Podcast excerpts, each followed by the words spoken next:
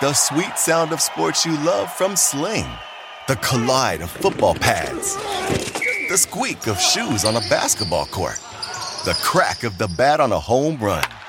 The slice of skates cutting across the ice. But what about this one? That's the sound of all the sports you love, all at once. Starting at $40 a month. Experience it all live with Sling. Sling. Reese's peanut butter cups are the greatest, but let me play devil's advocate here. Let's see. So, no, that's a good thing.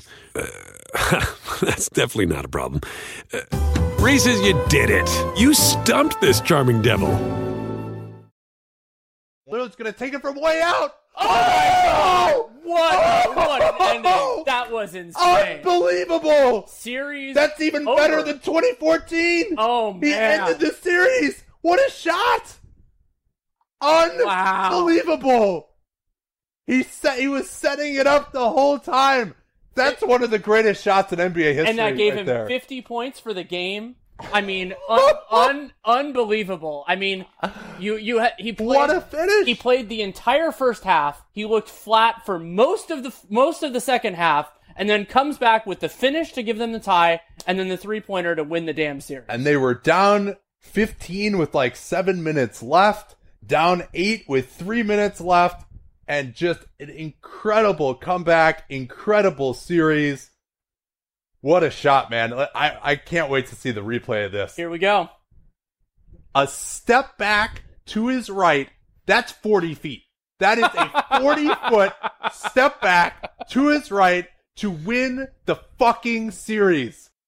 Always a privilege to see one of the greatest shots in NBA history live. Dame Lillard, 37 foot step back three pointer to his right in his 45th minute of the game, completing a 15 point comeback in the fourth quarter for the Blazers. They win the series four to one. He waves goodbye to the Thunder bench. His 50th point of the game. Just one of the best performances we've seen in a long time. It was absolutely indelible. I mean, this and this was an absolutely fascinating, captivating, important game long before the final shot. Even long before the the, the final push that that swung it back. I mean, Damian Lillard's shot gave him 50 points. He had 34 of those 50 in the first half when he played all 24 minutes, largely because CJ McCollum dealt with foul trouble, and the swings in this second half. And I'm sure there will be people who focus on narratives and who focus on takes who will have plenty of that. But the substance of this game and the swings of this game were absolutely incredible.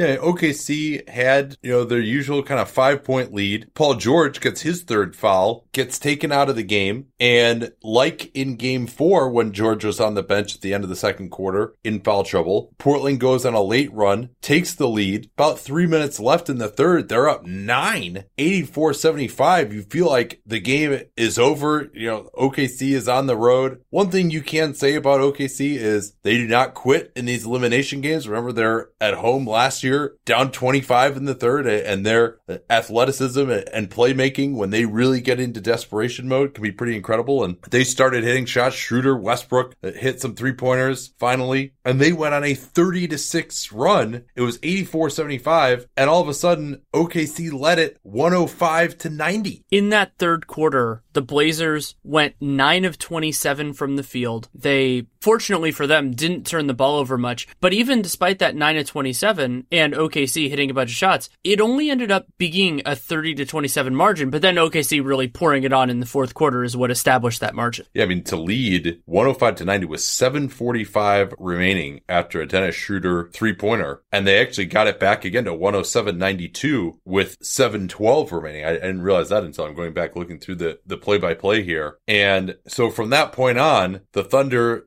score six points. Blazers score 21 to tie it at a buck 13. And we'll get into the very end of the game, obviously, as well. Uh, what stuck out to you about that OKC 30 to 6 run and, and then the Portland run that responded to that? OKC's run, key moment, key things, them hitting shots. I mean, even in the early portion of the game, Oklahoma City drilling their mid rangers was an important part of the story. They were getting, you know, they were getting them from a lot of different guys. Paul George, notably among them. Schroeder was was hitting his shots early, and then he hits a, a couple of big threes during that run as well. And also, that was when Portland looked flat. Now, part of it was Lillard looking tired. Part of it was the the time that Lillard was not on the floor, if memory serves, and they just didn't have it offensively. And then also Portland, and this was a, a story of the series in a series that Portland in five games. They ha- they put out some really low probability success lineups, and I thought that that was a part of what what really drove Oklahoma City. Oklahoma City, you know, they they they maximized the opportunity that was presented, but also, I mean, you, you talked about that that I mean stretch and thirty to six. Part of it for me was very little in that in that stretch of Al-Farouq Aminu and Mo Harkless, two of the better defenders, and also that was when Enes Kanter, like he was dealing with physical issues a lot of this game, and so Portland relying heavily on Evan Turner and guys that were tired and guys that weren't as good as their best players. That was really the group that ceded the lead.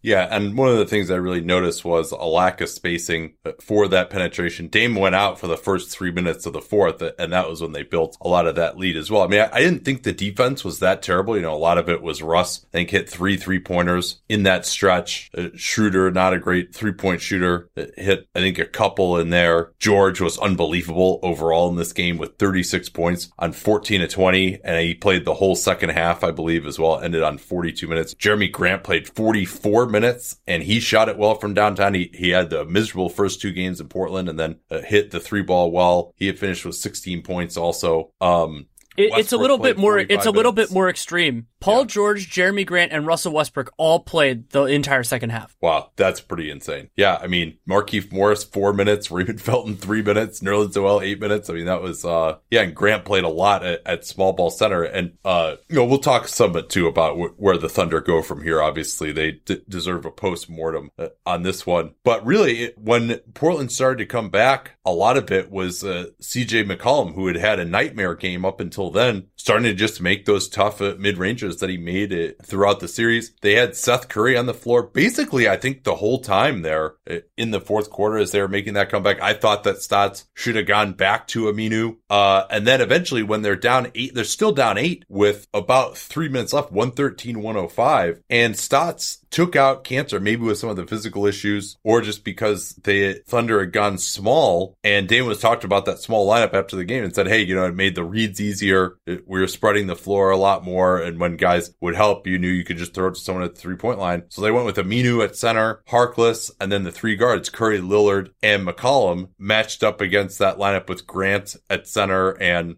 Schroeder and Steven Adams only played 29 minutes in this one and again was relatively ineffective. So they decided to go for more of a small look and more switch. And I think it actually worked pretty well uh, against what the Blazers uh, were doing through most of the game, but they just eventually were able to just beat their guys one on one just enough. Yeah. I mean, we, we've wondered, and there have been moments in time to be sure that oh, Portland's guards just, the shot making wasn't quite enough. I mean, the series they lost the, to the Warriors a couple times in a row and you know they've just they've had a rough go of it.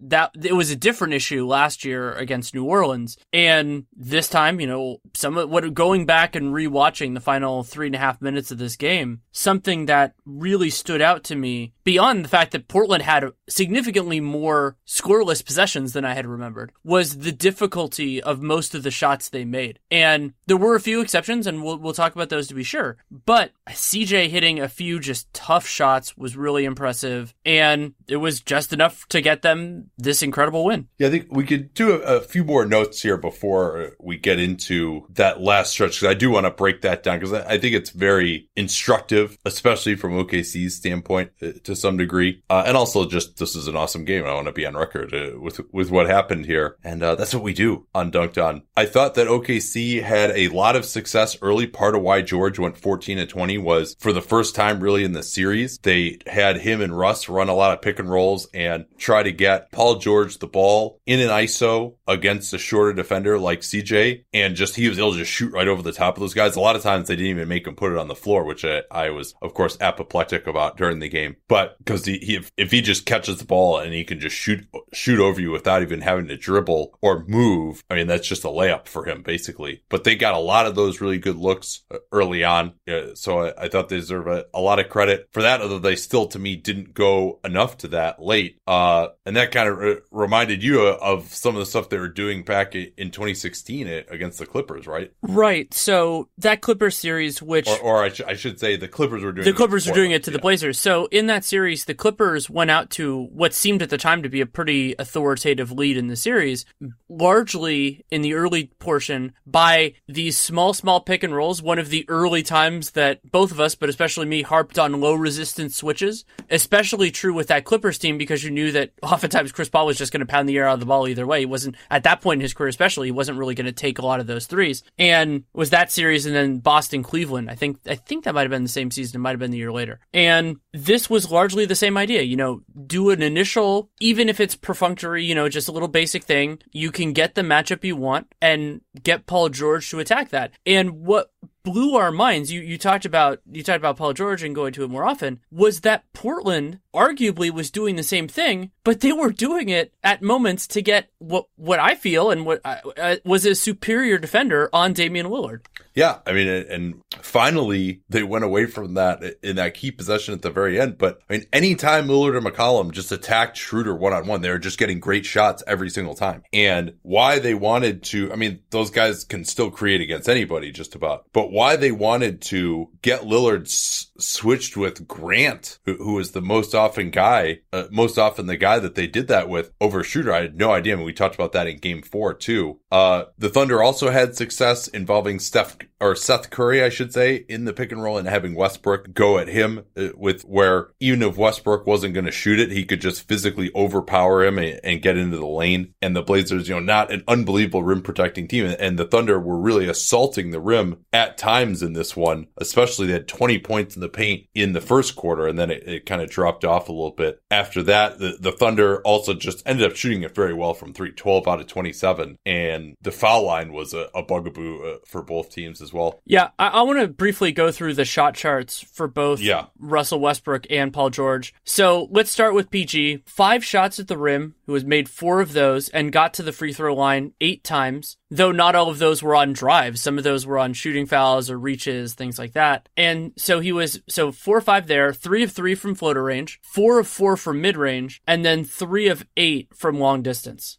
Then Russell Westbrook, 13 shots at the rim, only 5 of 13, got to the free throw line for a total of 3 free throws in this game. That's then, amazing. Then 2 of 7 from mid-range and 4 of 11 from 3. I believe 3 of those 4 makes from 3 were in that big 30 to 6 They run. were, yeah. And and Schroeder hit two threes in that point. And so like so Russell Westbrook had a very good stretch but had a rough, really rough game outside of that. I mean, for the first half, Westbrook, and remember, Oklahoma City was had a huge offense in that first half, despite Westbrook as a shooter. I mean, he had six assists, had a lot of really nice feeds, including some to Steven Adams, but five of 15 from the field, one of five from three, and throughout the game, but especially during that second quarter, is where I remember it and a little bit in the third, Portland was just conceding Russell Westbrook jump shot. Yeah, and he did hit a few, but Portland obviously was right to continue to do that, and Westbrook finished with 29 points uh, on 32 shooting possessions. Uh, another rough offensive game when in a game when the other guys uh, really had it working. And the fact that that he how it's possible to only get 3 free throw attempts when you take 13 shots at the rim and 31 shots overall. Now he would tell you that he got fouled on a lot of those. I I didn't see many of them to be honest. Um so all right, much more to get to here. Let's talk about the the end of the game. But first I want to tell you about Zebit, which believes that everyone deserves access to lifelong interest-free credit. With Zebit, you have the power to buy what you need and pay over time interest free. There's no cost to join. You don't have membership fees. You don't have late fees. It's not determined by your credit score. And your Zebit account doesn't impact your credit score. is a marketplace that will give you the power to buy what you need and pay over time interest free. They have more than 50,000 products. They got brand names Xbox, Sony, Apple, GoPro, Fitbit, all at competitive prices. From electronics to barbecues, furniture, and more, Zebit has everything you need for when you need it. They have a five star rating on Trustpilot and they've earned the trust of hundreds of thousands of customers who shop on Zebit. Sign up for them today at zebit.com slash capspace. Easy to remember slash capspace URL. You can get $2,500 credit to shop the Zebit marketplace at zero interest and zero cost to join. Once again, that's credit of $2,500 to shop the Zebit marketplace, zebit.com slash capspace. Once again, don't forget that slash capspace URL to let them know that you came from us. So we'll pick it up here. 113, 105. CJ McCollum gets to a nice mid-ranger, drove in from the left, shoots it over Russ at the free throw line. And generally, I think if you can make a guy take a contested mid-ranger and you have that kind of a lead, I mean, you know, that's like a eight point lead with three minutes left. That's a, you know, high 90s win expectancy there. So all OKC really needed to do was score once or maybe twice down the end, you would think, and they could have salted it away. They tried to get the Seth Curry switch onto Russ and they just went under the screen and Curry just never switched onto him and Westbrook wasn't going, didn't find a way really to attack that. And I thought, you know, OKC generally didn't play that way. You know, they would have the big man set the screen usually. I also thought it was interesting that down the end of game four and most of game five, hey, just what OKC went to when they were desperate in that Utah series last year. Tons of switching, tons of defensive versatility. And, you know, it makes you think, hey, maybe they should have like tried playing that way just a little bit during the regular season. If you find that we end up having to play this type of defense when we're desperate and now we don't really have the experience playing it. And then same thing with the offense, right? I mean, this wasn't really the way that they played offense and yet they ended up having to go to this. And so maybe a little more forethought to be like, all right, we should practice playing this way. We might need to have some more versatility to our styles. It didn't see that really from this team well, during the regular season, the games I watched at least. There's another point there, which is also if you think that's where you might end up using the limited resources as a team that is well into the repeater tax on players that make sense in that closing five. You know, like Schroeder doesn't really work in that he's, I mean, I thought Portland didn't pick at that sword nearly enough. And, you know, other than a, he, I mean, he hit a ton of shots in this game, but if that's your mentality is okay, you're relying a lot on Paul George and Russell Westbrook, both incredible talents. They're your primary creators. Then you want guys that are versatile defensively that can handle different assignments, even if they're not amazing at all of them, and guys that opponents have to respect from three. Well, I mean, that's not exactly who they, I mean, Jerami Grant, I think, has, has really stepped up and been better than I expected. But other than him, and maybe to a lesser extent, Terrence Ferguson, yeah, one shot in 31 minutes somehow for Terrence Ferguson. And that, that shot was a trail three. I mean, that's just, yeah, he's, he shot it okay, but like, this guy's just started playing 31 minutes for you and he only takes one shot. Like either number one, he's not that good, or number two, you're not doing enough to get this guy involved and your offense is not egalitarian enough. I mean, this guy, his usage rate was like negative 5% for the series. It's unbelievable. I mean, I think, I think last game he was like one out of six or something, and that was like a career high in shot attempts for him in non-garbage time, it seems like. Uh, so they get the switch again of Grant on a Dame Lillard at the other end after, the, after they got the stop uh, on Russ, and Grant just packs his layup into the ground, blocks it from behind. OKC, great job getting the loose ball rebound. They're still up six with 230 left. And this I thought was a huge play at the time. I said, I thought like this, I was like, this play is going to decide the game. George is trying to get the ball at the elbow. They throw it to him. He flops, but he got kind of shoved a little bit by me. I mean, at least had the hand on his back. And as he catches the ball, he falls down. And Courtney Kirkland on the near side had a travel, starts running the other way, and James Capers calls the foul instead. So George, they're in the bonus. And I'm like, that's it. The game's over. They're going to be up eight with two minutes left. George is going to hit both these free throws. He's a great free throw shooter, and they're going to be done. And he missed the first one. I'm like, all right, well, st- they'll still be up seven. That's still three possessions. Nope, he misses that one too. So that was huge that he missed those two free throws. And, you know, it didn't take much time off the clock either, which, uh, you, you know, that, that was another theme here. How many chances Portland actually ended up getting yeah. due to some errors by, by OKC. Before that Paul George foul, I want to mention something else that happened. So OKC recovers the loose ball. Paul George dribbles into the front court and largely stops. OKC tries what I would describe as a loose trap. Like they just kind of had a lot of guys around Paul George. Or Por- and, Portland did, yeah. Yeah, Portland did. And Paul George kind of moved his arms a little bit. Lillard flopped to try to get Paul George his sixth foul, and then that's how George he passed the ball out to to Jerami Grant, I believe, and then it ended up circling. It ended up circling back to him. But I mean, that it, it, it in and of itself. I mean, sometimes flopping could create another opportunity. It didn't really seem like they were going to call that foul, though. There were some some interesting calls in this game to be sure. Yeah. So then CJ comes back down. He's guarded by Russ after the missed free throw, and he just pulls up, got a pretty good look, but didn't didn't even hit the rim. But at the very least, though, part of the reason that you take those shots, I mean, number one, it's a it's a high upside play, and you're down by a lot, but also it didn't take any time off the clock. So that ended up really mattering a, a lot as well. And then Russ drives, Dame Lillard draws, I mean, one of the more obvious charges you're ever going to see. He came off the strong side corner. Ferguson is wide open the corner. Westbrook missed him and just jumped as high as he could in, into three guys and ended up getting a, a charge. That shot by Westbrook actually, as he threw it up, uh, uh, almost jumping over Lillard on that charge, like it somehow actually went in, which would have been an and one if they called it a block, but there's no way. I mean, even, even I, who loathes the charge, I mean, that was just a terrible decision and obvious charge. It absolutely was. And then, so Portland is down. They're still down six at this point. There's down 113, 107. So from when we picked it up to this juncture, Portland has only scored two points. And Lillard tries to draw a shooting foul. He kind of goes up for it. You know, I would call it like Chris Paul style. But while he's in the air, passes it to CJ. CJ drives a little bit to his left and hits a banked floater over Paul George that cuts the margin from six to four. Well, and here's the other th- thing that struck me about that play. Lillard gets in the air. Paul George is one pass away. He's guarding CJ McCollum, their second best scorer. He had his hands on his knees the entire possession. Dame Lillard is like five feet away from him. He still has his hands on his knees. And then the pass goes to CJ. Well, yeah, guess what? You're probably not going to close out on him if you're starting from your hands on your knees and your knees dead straight and not in a stance. I mean, granted, the guy played the entire second half. He played 45 minutes, but, and you're telling me you're so tired you couldn't just stand there in a stance and like move? Like, and Russ does this all the time. Like, he's always has his hands on his knees on defense. And it's just the failure to hold him accountable within the organization. You know, I don't even want to get into the whole Berry Tramel thing and his overall uh, surliness with the media, but that is, I think, an indication of just there's nobody in this organization that can actually like get him to change. You know, maybe there's external pressure that can do it. You know, who knows what motivations he responds to,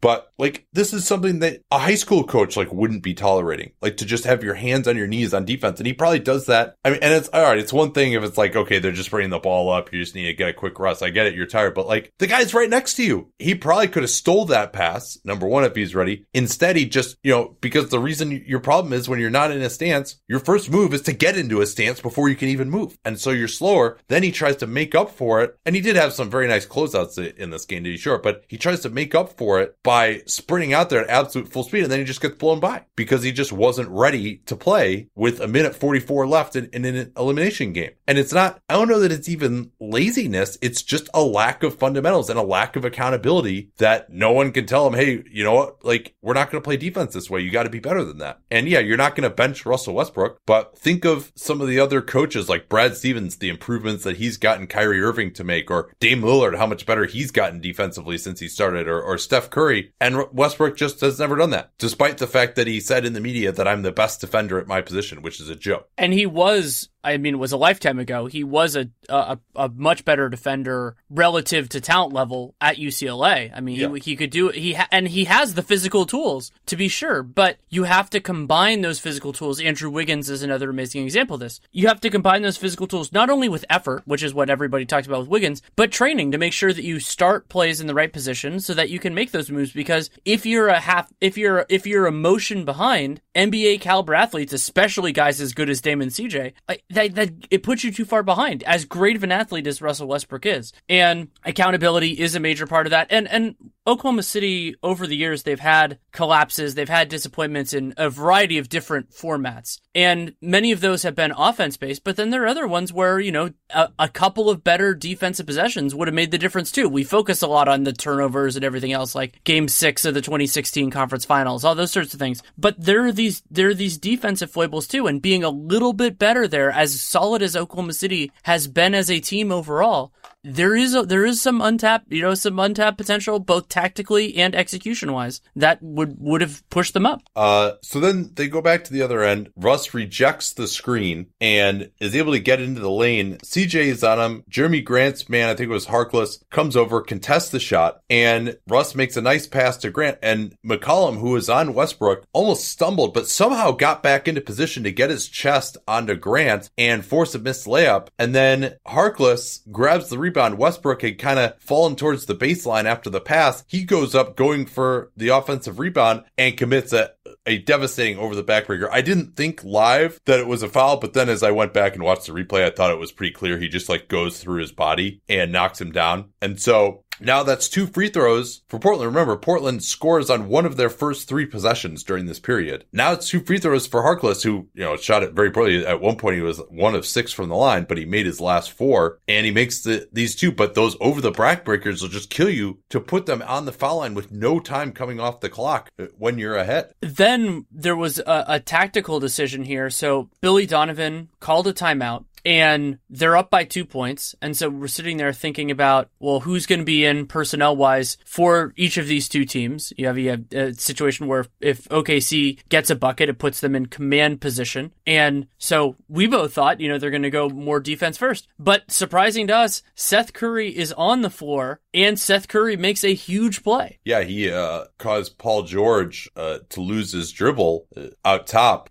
Did a great job of uh, just picking his pocket basically pretty early in the possession. And Donovan, we were both critical as we were watching it live of him taking the timeout at that point. I do think that that figured to some degree later on. Yeah. So Curry gets the steal and, and, you know, then he's out there with a, a lot more spacing than, you know, I mean, probably it would have been Evan Turner would have been the defensive replacement that they go to there. And then CJ is just one on one against Paul George. I mean, it wasn't really a great play by any means, but he just crosses him over, breaks his ankles and, and hits uh, the long two to tie the game. I mean, and this is still 57 seconds left and we're tied already. So, I mean, they make this eight point comeback in about two minutes, despite having two scoreless possessions in that period. No timeout at this point from Donovan. That would have been his last one. Uh, but they get a really nice action with George and Westbrook just continuing to screen for each other. They get George the ball right at the elbow and he just shoots it over CJ. And I thought CJ again, you know, just didn't quite get up on him. They're trying to avoid the switch. So it was a tough play for him to get into the position he needed to be. But you really got to kind of be chest to chest with him there and, and just make him put it on the floor and go by you and trust some help as opposed to just letting him shoot over you. And that was obviously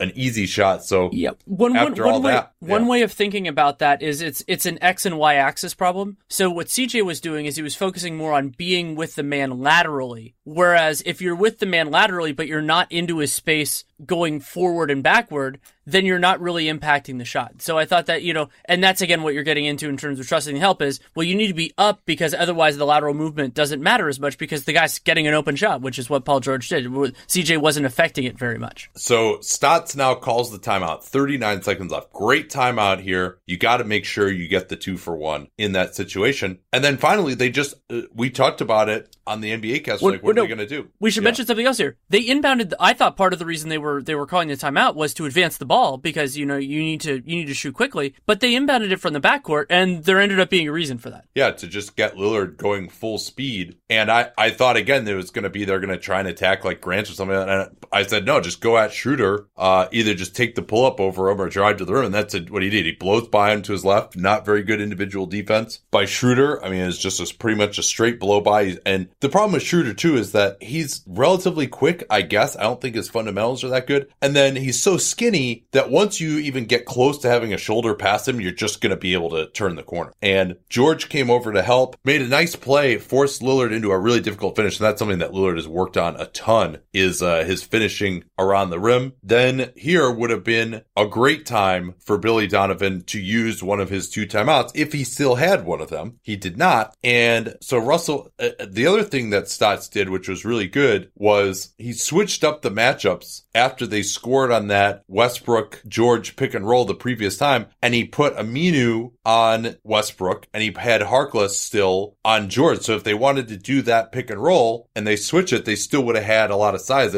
But Russ never even looks PG's way. They got plenty of time here. I mean, there's 32.8 left. If they'd had the other time, they even could have considered advancing the ball and going for the two for one. But again, they had used the timeout earlier to, I guess, like settle them down or something and draw up that great play that immediately resulted in a Seth Curry steal. So uh, again, oh, wait, wait, before you before yeah. you get into this, I was actually more bothered by the ter- the timeout that Donovan took before that. He took he took their second to last timeout with three and a half minutes to go, and they were still Oklahoma City was still up eight at that point, and we were both sitting there doing the NBA Wait, cast, going They were out of timeouts. They only the end. I I have it that they that they made that Donovan called his fifth timeout with three twenty eight left and called his sixth timeout. I'm using the NBA's official yeah, tracker. seven. Oh yeah, you got seven. Oh, you're so you're right. You're right. Um, I had.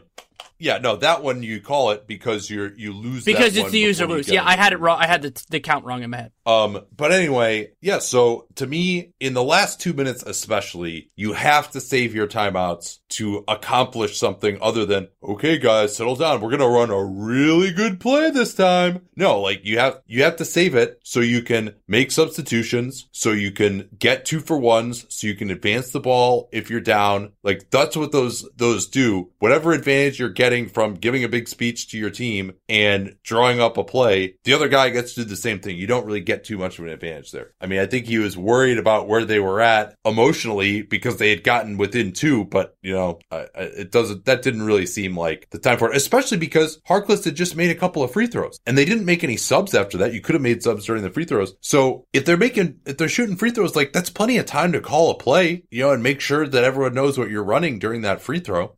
Anyway, Westbrook, wild drive into Aminu, wanted a foul call, did not get it. They never look at Paul George. They never look at anyone else. Zero pass possession, not an advantage matchup against Aminu when your jumper is not falling for the last two seasons. And he just wildly throws it up. It actually somehow almost went in, but I mean, that was a terrible shot. I mean, I, I called it a wild shot live. Uh, Portland gets the rebound. Now Westbrook then spends the next three seconds yelling at the referee. Luckily, Portland didn't really really look to push it at all, but he was like way behind the play. As it turned out, obviously they went no timeout and they wanted to run the time down. Paul George did a great job of just deciding, hey, I'm going to take Damian Lillard on this last play, you know, instead of having it be Schroeder or something. And he knew Lillard was going to try to take the last shot. And initially, Lillard like called for the screen for a second and then he thought better of it and waved the guy away again. And I was like, ah, maybe they should have called for the screen, but I think he was just worried they're going to double team him and he just didn't want that. And what he said in the interview afterwards was, I was thinking like, all right, I'm just going to straight up pull it from here. And then George, I think, kind of realized that he might be able to do that. And he's like, and Dame said, all right, he closed the space down. So I was like, all right, I got to just pound dribble, step back to my right. And I mean, I couldn't believe that that's the shot he took without even trying to drive. And just these sorts of things I don't usually go in for, but this sense of theater in just making that be the shot and to then be able to wave goodbye to the Thunder bench afterwards. I mean, like just the level of confidence that that takes. And, you know, maybe that wasn't smart. Maybe he should have tried to get a better look, but he was pretty open. I mean, if he's, he said afterwards he practices that shot and like his leg strength is so good and he's so on balance all the time that like it wasn't difficult for him to get the ball to the rim from there. You know, I mean, even off balance going to a step back, he's able to square up perfectly going to his right too. I mean, that's so much harder of a step back than going to your, your opposite side to your left side as a right-handed shooter. I mean, it was just, I, I can't get over the shot. I, I'm just still absolutely in awe of what a ridiculous moment that was.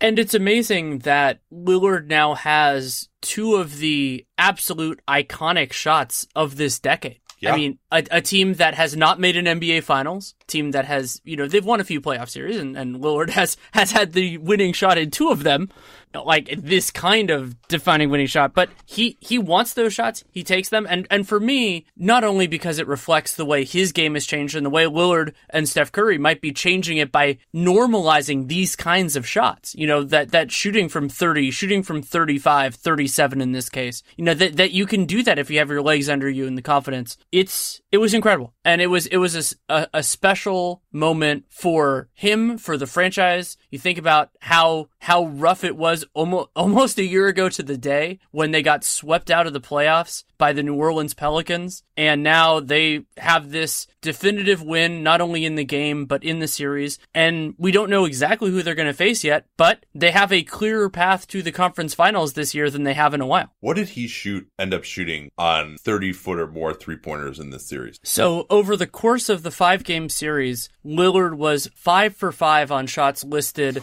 30 feet or beyond. Three of those five coming in game five. Yeah, and some of the shots he was hitting in the first half. I mean, dude's on his back, step backs, pulling up. I mean, this is this shooting performance. I mean, it's been unbelievable. Like this, this playoffs for him has been as good as some of the best that we've seen from Steph Curry, and and he's got arguably more versatility to his jump shot than Curry does. Frankly, uh, now he doesn't do all the off ball stuff that Curry does. That's so difficult to defend. But I mean, man, we've seen just some awesome playoff performance. I mean, he's got he's clearly the MVP of the playoffs so far, but you know, some a lot of players haven't had particularly competitive series uh, to throw that in. But you know, I mean, there's when you just look at how in so many of these games, like what else does Portland have besides him and maybe CJ? I mean, it's just those are the only two guys on this team who are creating a shot. It's pretty remarkable against a good defensive team as well. Um, I mean, obviously some soul searching now for the Thunder to be sure. And oh well, actually, before Yeah. we get into that, I want to mention. So this was Lillard's scoring performance was the fourth 50 point or more playoff game of this decade. The other three, LeBron dropping 51 on the Warriors in last year's finals, Isaiah 53 on the Wizards in 2017, and then Russell Westbrook himself 51 OKC at Houston in the 2017 playoffs. Then before that, it was all the and way that was on like 44 shots or something. I mean, like 43 yeah it, that was on insane, yeah. 43 and ray allen was the one before that in back when he was in boston in 2009 so really in i mean that is technically within the last 10 years but really it's it's the fourth Yeah. time in the re, in recent vintage Yeah, that Ray Allen guy. I think that was uh, Game Six in uh, 2009, which is that triple overtime classic. God, what a series that was! well and, and you know what's interesting of, of those last five including damian lillard's only two of the five have come in wins isaiah's celtics beat the wizards and then lillard tonight Yeah, and- we talked about the iconic playoff shots of the decade. I mean, obviously the Ray Allen shot has got to be up there. The Kyrie, even though it came with over a minute remaining, the, Kyrie three pointer to beat Golden State, provide the winning margin there. Uh, even though it was in the regular season, I mean, that Curry shot against OKC, this this shot was more ridiculous than that one by an order of magnitude, I would say. I mean, that like the fact that it's a step back, the pressure, the fact that you actually have like an all defensive player on you. I mean, that's got to be up there. Obviously, Lillard's other game series winning shot as well has got to be up there. Um, LeBron's game winner in game four, 2015 against the Bulls would have to be in there as well. Few, few others maybe that, that I'm forgetting, but, uh, I mean, the, the only sad part about this one was that it was a game five when they were already up 3-1. But I, I mean, that shot basically saved them from having to go to a game seven, I would say. I mean, OKC would have certainly been favored in, uh, in game six at home. Oh, what other piece of history? Lillard didn't quite get there, but he got close to the record for most points in a half in a playoff game. That record is held by a player that is known for a playoff performance, but not necessarily for this record. Sleepy Floyd dropped 29 on the Lakers in the fourth quarter, but that 29 pushed him up to 39 in the second half, which is the most anybody's ever scored in a playoff half. Lillard had 34, Sleepy had 39, Barkley 38, MJ 37. So yeah, I mean, we'll talk more about uh, OKC in their off-season preview, but certainly some soul searching here. Paul George finally had his dominant game in a loss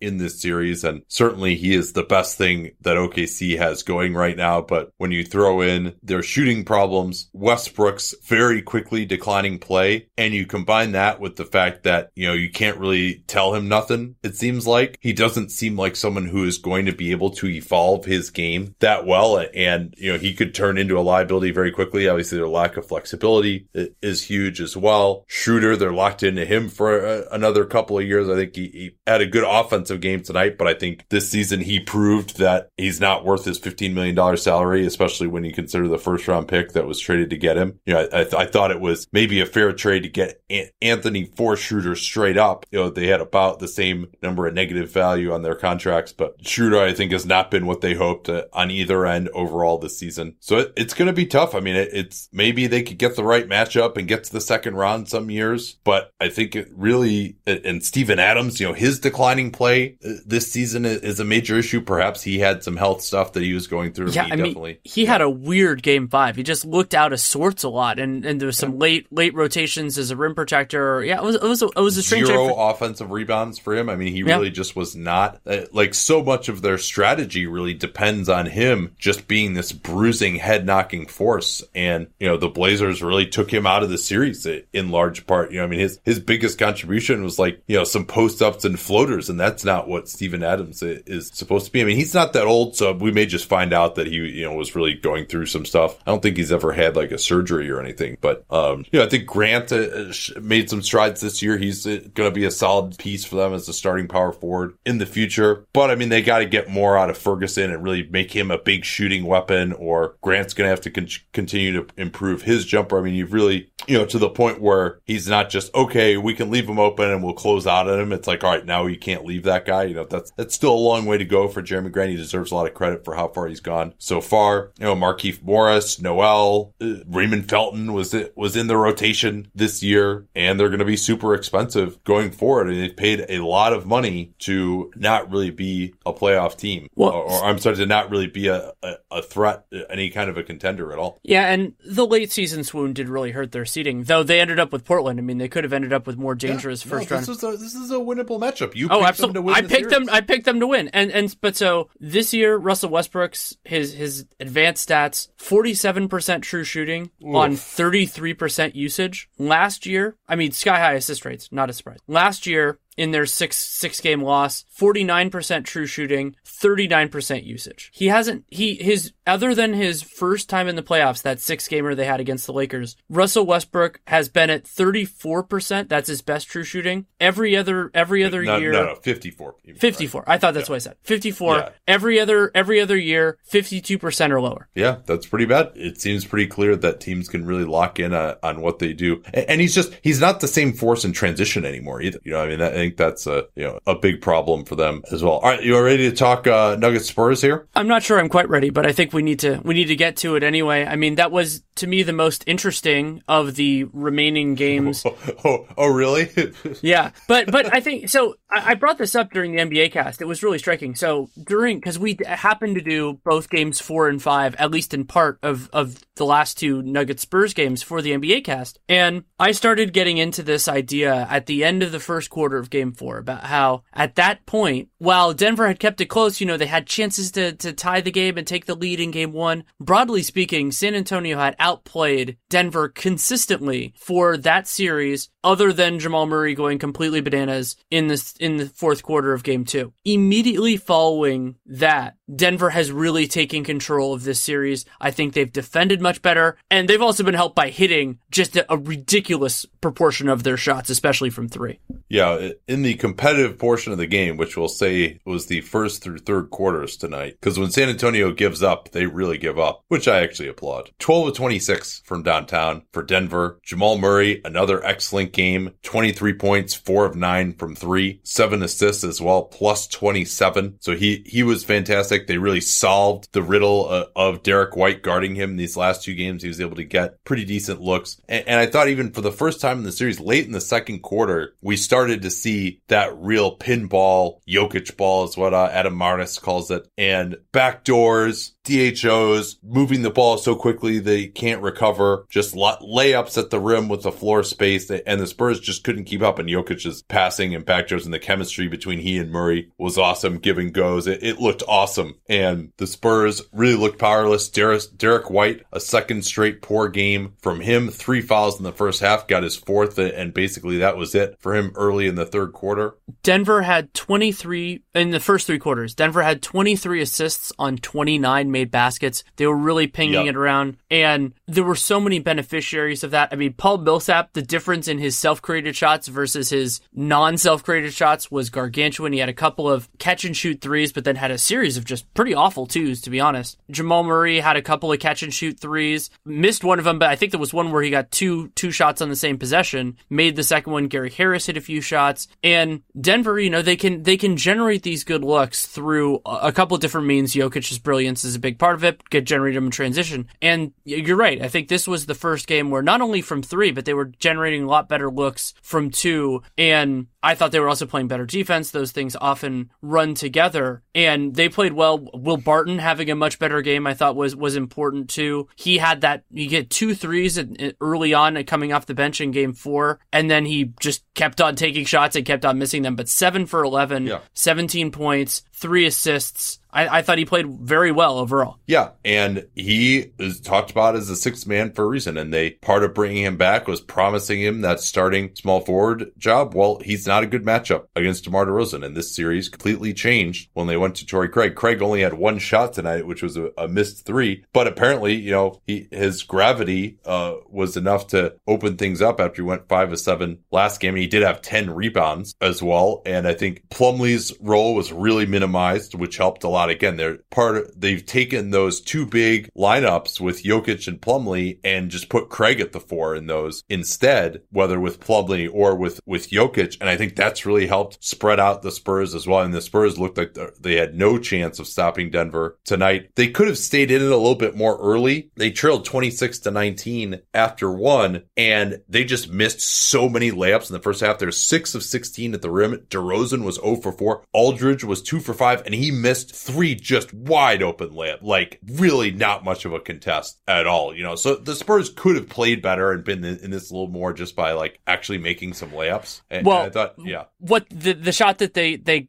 didn't take, so they couldn't really make them were threes. So in the first quarter, I praised San Antonio because they got seven three pointers up. They made two of those seven. In the next two quarters, which was basically the rest of the competitive portion of the game, they only took six and only made one of those six. So they were one for six from three in a full half of NBA playoff basketball. Yeah, that's that's really bad. And I think last game they were three of seventeen from three, three of thirteen in the first three quarters tonight. So I mean, and yeah, they don't shoot a lot of threes, so in theory they're not dependent on them, but they also also shot 40% from three, and that mitigated the impact of them not taking that many. And I mean, that's the number one weakness for Denver is giving up threes. And if you're just not, that's not part of your system, you start one three point shooter in Bryn Forbes. He took three of those 13 three point attempts. They did try to go to some more lineups with like, with Mills. Uh, Bertans only played seven minutes in the first three quarters. Rudy Gay has uh, been totally shut down by Paul Millsap, forcing him to his left. You know, he was negative 15, three of eight from the field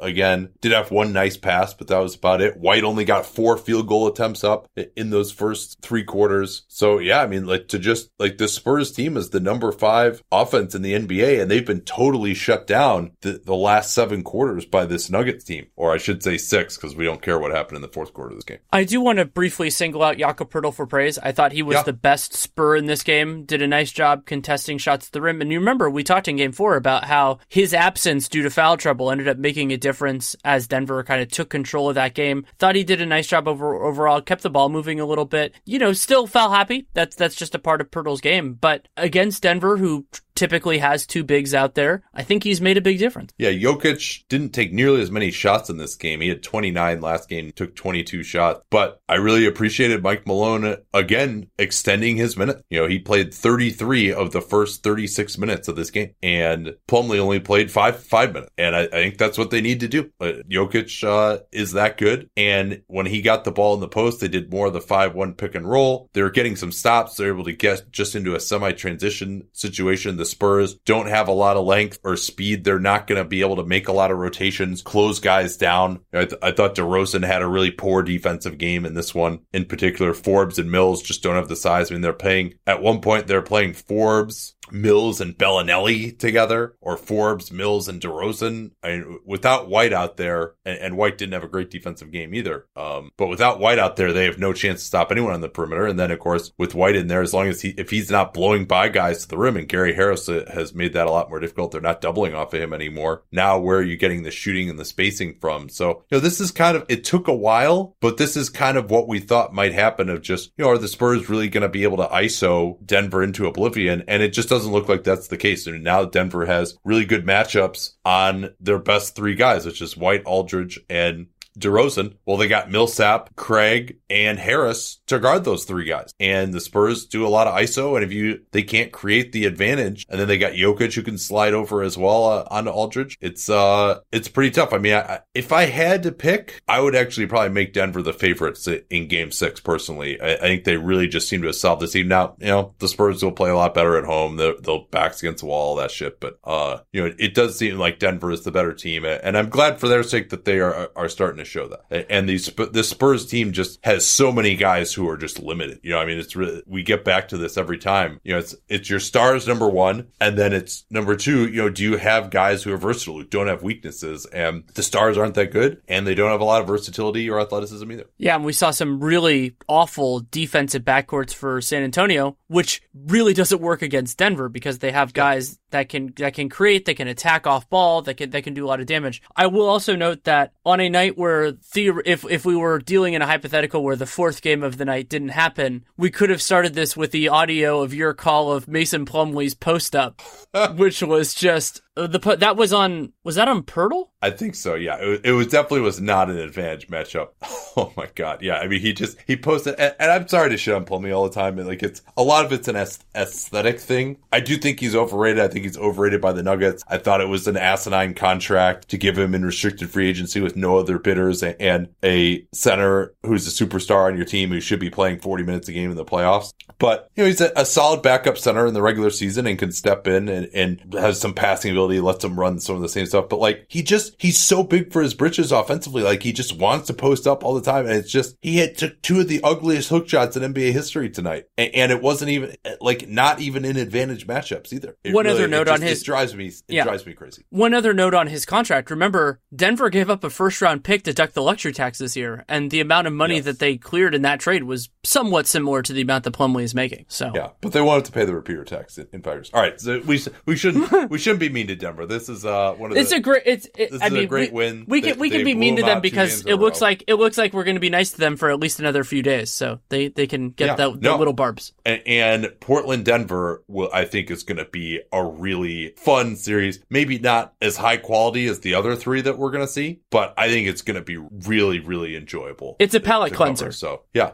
absolutely. It's uh, I mean, a lot of exciting players, a lot of offense a lot of very interesting matchups in that series, assuming that Denver can close it out. And they, you know, I think teams that win game five and lead 3 2, you know, win like 83% of the time. And I would put them in, in even a more commanding position than that, uh, because it does really seem like the Spurs mystique, uh, is, is, uh, is dead right now in this series. Um, it is interesting. I mean, this is a totally different Spurs team, but it is interesting how often that the Spurs seem to just start really well in a series and just kind of get figured out. And I, I don't know that if that's coaching as much as it's personnel. In this case, I think it's really more personnel and just Denver realizing what their advantages were. And obviously moving Craig into the starting lineup, I think was huge. But it, I mean, there are lots of series where the Spurs like started really well. Now in, in 2014, obviously against Miami, it was basically the opposite. The, the Spurs just like got better as the series went along and rolled. Um, the, the series I thought of when you brought that up was 2012 yes. when they, they yeah. went up commanding two was it it was 2-0 I believe against yeah, Oakland's yeah. and then just got just got trucked for the rest of that series. I don't want to spend too far on this. I don't want to get too far afield, but Popovich, you know,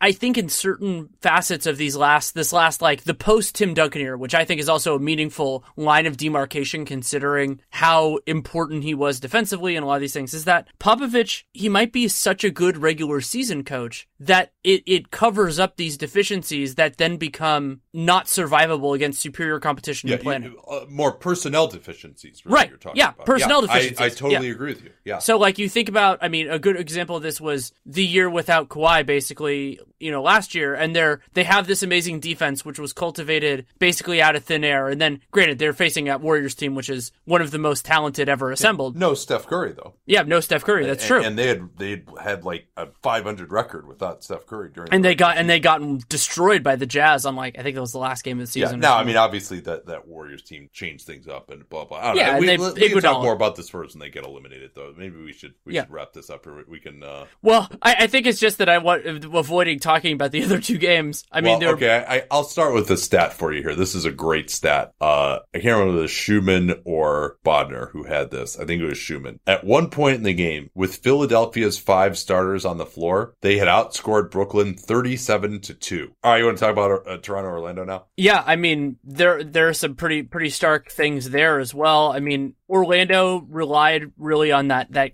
incredibly hot shooting in game 1 when they when they won that one. And this time around 30 39% from the field, 32 of 83, 27% from 3, and Toronto put the clamps to him I think offensively and then they were able to get looks all over. And I, I thought actually the early part of this game, where where it was basically settled, though Orlando did cut the margin, was a lot of defensive failures by the Orlando Magic.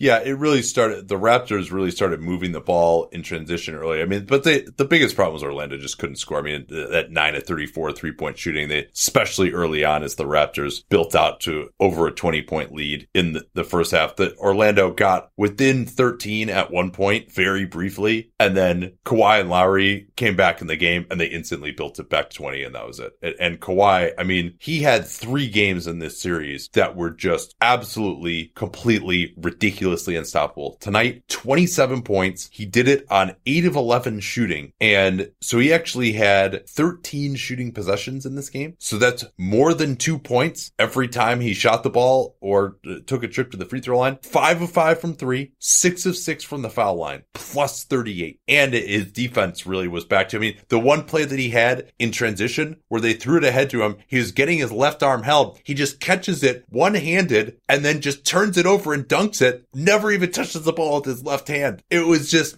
like one of the more ridiculous plays I've ever seen in terms of just like hand size and athleticism. And we talked about it in game after game three and four that the spacing that Toronto has put around him really for the first time in his career, we've seen him just be able to bully basically anyone uh, to get to the rim. And Vucevic had another nightmare, three fouls in the first quarter, ended up sitting out the entire rest of the first half. And he was, I mean, quite frankly, Khem Birch was better than him in the series for Orlando. I mean, that that's how bad he was, you know, defensively in particular. He really struggled in the first half of this one and three of 10 shooting. I mean, he's going to have nightmares about Marc Gasol all season or, or uh, all off season, I should say. And, you know, maybe, maybe a few about Serge Ibaka too. And, and the rest of this swarming Raptors defense that just is all over the place all the time. I mean, it's, this is probably, I mean, I, I'm trying to, I don't, I can't think of any others off the top of my head, but this has got to be like the most dominant performance in a series by a team that lost game one. You have a more encyclopedic memory of the, of this than I, but it it certainly is striking there. I mean, in this one, Yeah. I mean, you'd probably have to go back to like, I mean, some of these other ones at least had like one other really close game. Game three was like kind of close at the end, but they were still up by like 10 for when most Kawhi had the flu, yeah. Yeah. I mean, and also the the efficiency of Toronto starters. Pascal Siakam, 8 of 16. Kawhi, you mentioned it, 8 of 11. Lowry, 6 of 10. Powell was over 50%. Ibaka was over 50% from the field. It was it was really remarkable to just see them humming on all cylinders and then also just dominating defensively. And it was it was just uh, just a dominant overall performance. And now we don't know the timing yet. I'm a little bit surprised that the league has announced it, though they have plenty of time now. That the Eastern Conference second round that we've been waiting on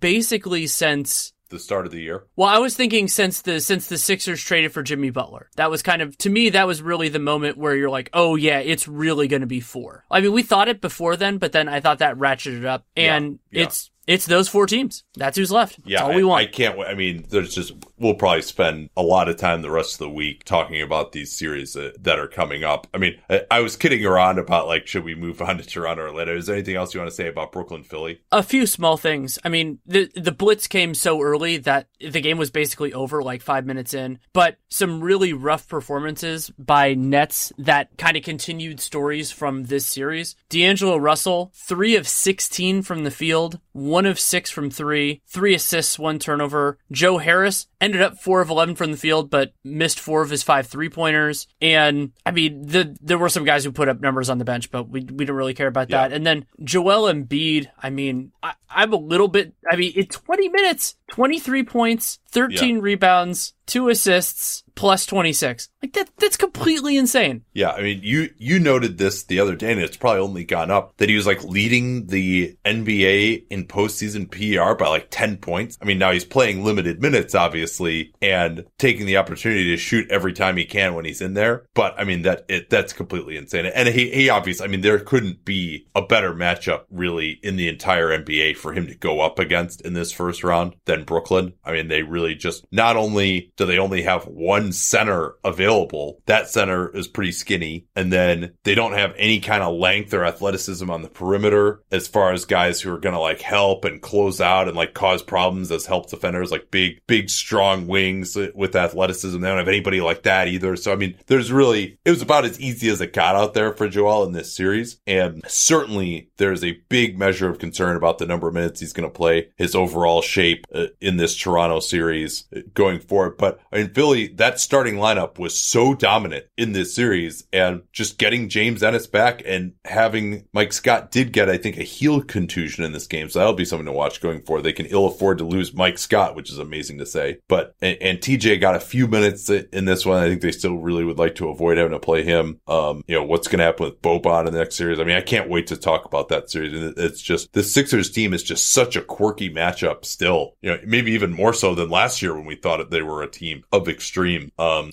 and for Brooklyn, this is one where it was a feel good season for them. They go into the offseason with some cap space. We'll, we'll talk about their offseason obviously as well. But, you know, as far as lessons learned, I think some of the things that we were saying about D'Angelo Russell in the regular season, you know, it was very clear that he was going to struggle against length and athleticism. And this wasn't even a team that was switching him very much either. Like that's even more of his, his problem. I'd love to say how Spencer Dinwiddie is better than him and should have played more, but he was one out of seven in this game too. so, uh, you know, that's a problem and they clearly need more on the wing. Uh, they probably need a center with a little more heft if you're gonna gonna have to go up against you know a Toronto or a, a Philly at some point. Uh, but this is a fun series, fun rivalry. I think you know ultimately Atkinson did all that he could in this series, and it just they obviously didn't have the personnel, they didn't have the athleticism, and the Sixers. I'm glad for the Sixers that their stars were able to come through and that they were able to just overwhelm this team the, the way I think they should have. I mean, after that game one, and this is another one where they lost game one and we're like, oh shit. And they just pretty much dominated the last four games. And there was that game four was the only one that was close. In a gigantic disappointment, Joel Embiid's margin on the rest of the league in postseason PER is all the way down to 7.76.